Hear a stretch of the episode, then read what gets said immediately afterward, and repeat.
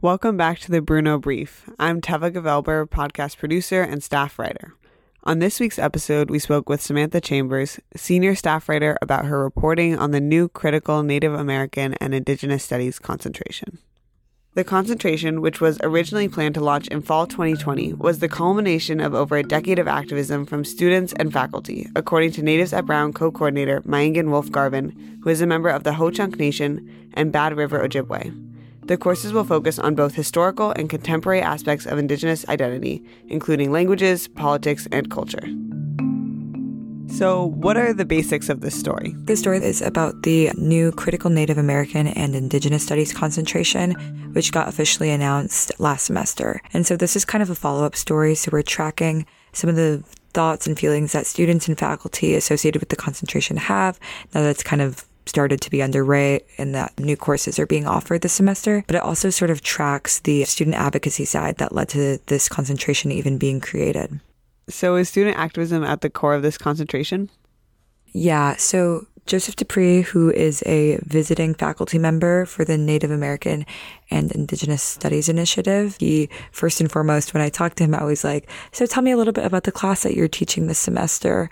And he goes, I just want to say that this wouldn't have been possible if it weren't for student advocacy. And throughout the interview, he kept pointing me toward Natives at Brown did this. I'm here because I work closely with the students. Like, essentially, I'm here because of student advocacy.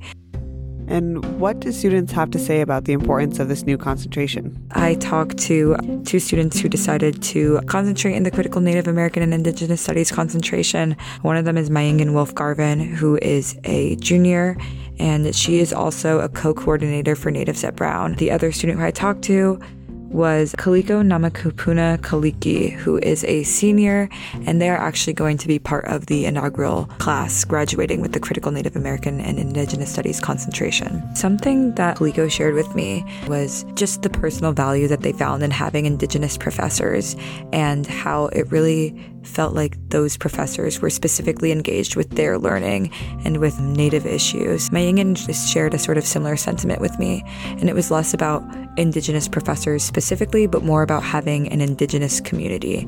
And she told me every time I walk into a class, like an Indigenous studies class, and it just feels so much like a sense of community. And I'm extremely grateful and happy for that. So I think both of them really just expressed a lot of gratitude for sort of having that community on campus and also being able to pursue it not only as a personal thing, but as a form of study. Samantha, thank you so much for coming in today. Thank you so much for having me. It was great to talk to you. Now, here's a recap of other important stories happening this week.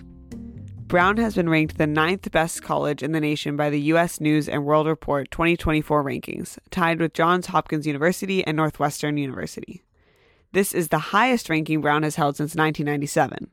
Students had mixed reactions to the news, with some expressing concerns about the fixation on rankings, as well as Brown's comparatively worse performance on rankings that prioritize net price of attendance, and post graduation salaries.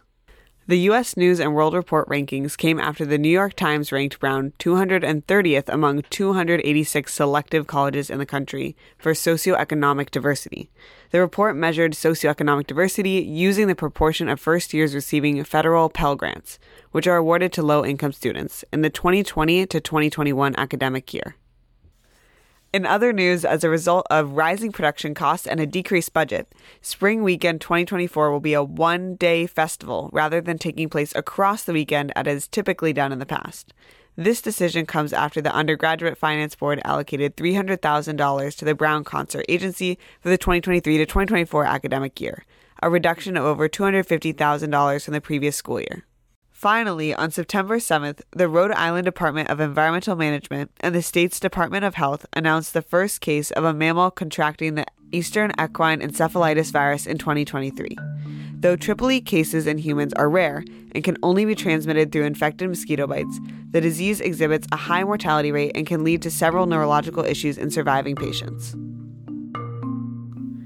Thanks again for tuning into the second episode of this season of the Bruno Brief. This episode was produced by me, Teva Gavelber, Jacob Smolin, and Finn Kirkpatrick, edited by Adam Shu, Megan Wang, and Talia Sherman, and scripted by Carter Moyer. If you like what you hear, subscribe to the Bruno Brief wherever you get your podcasts and leave a review. Thanks for listening. We'll see you next week.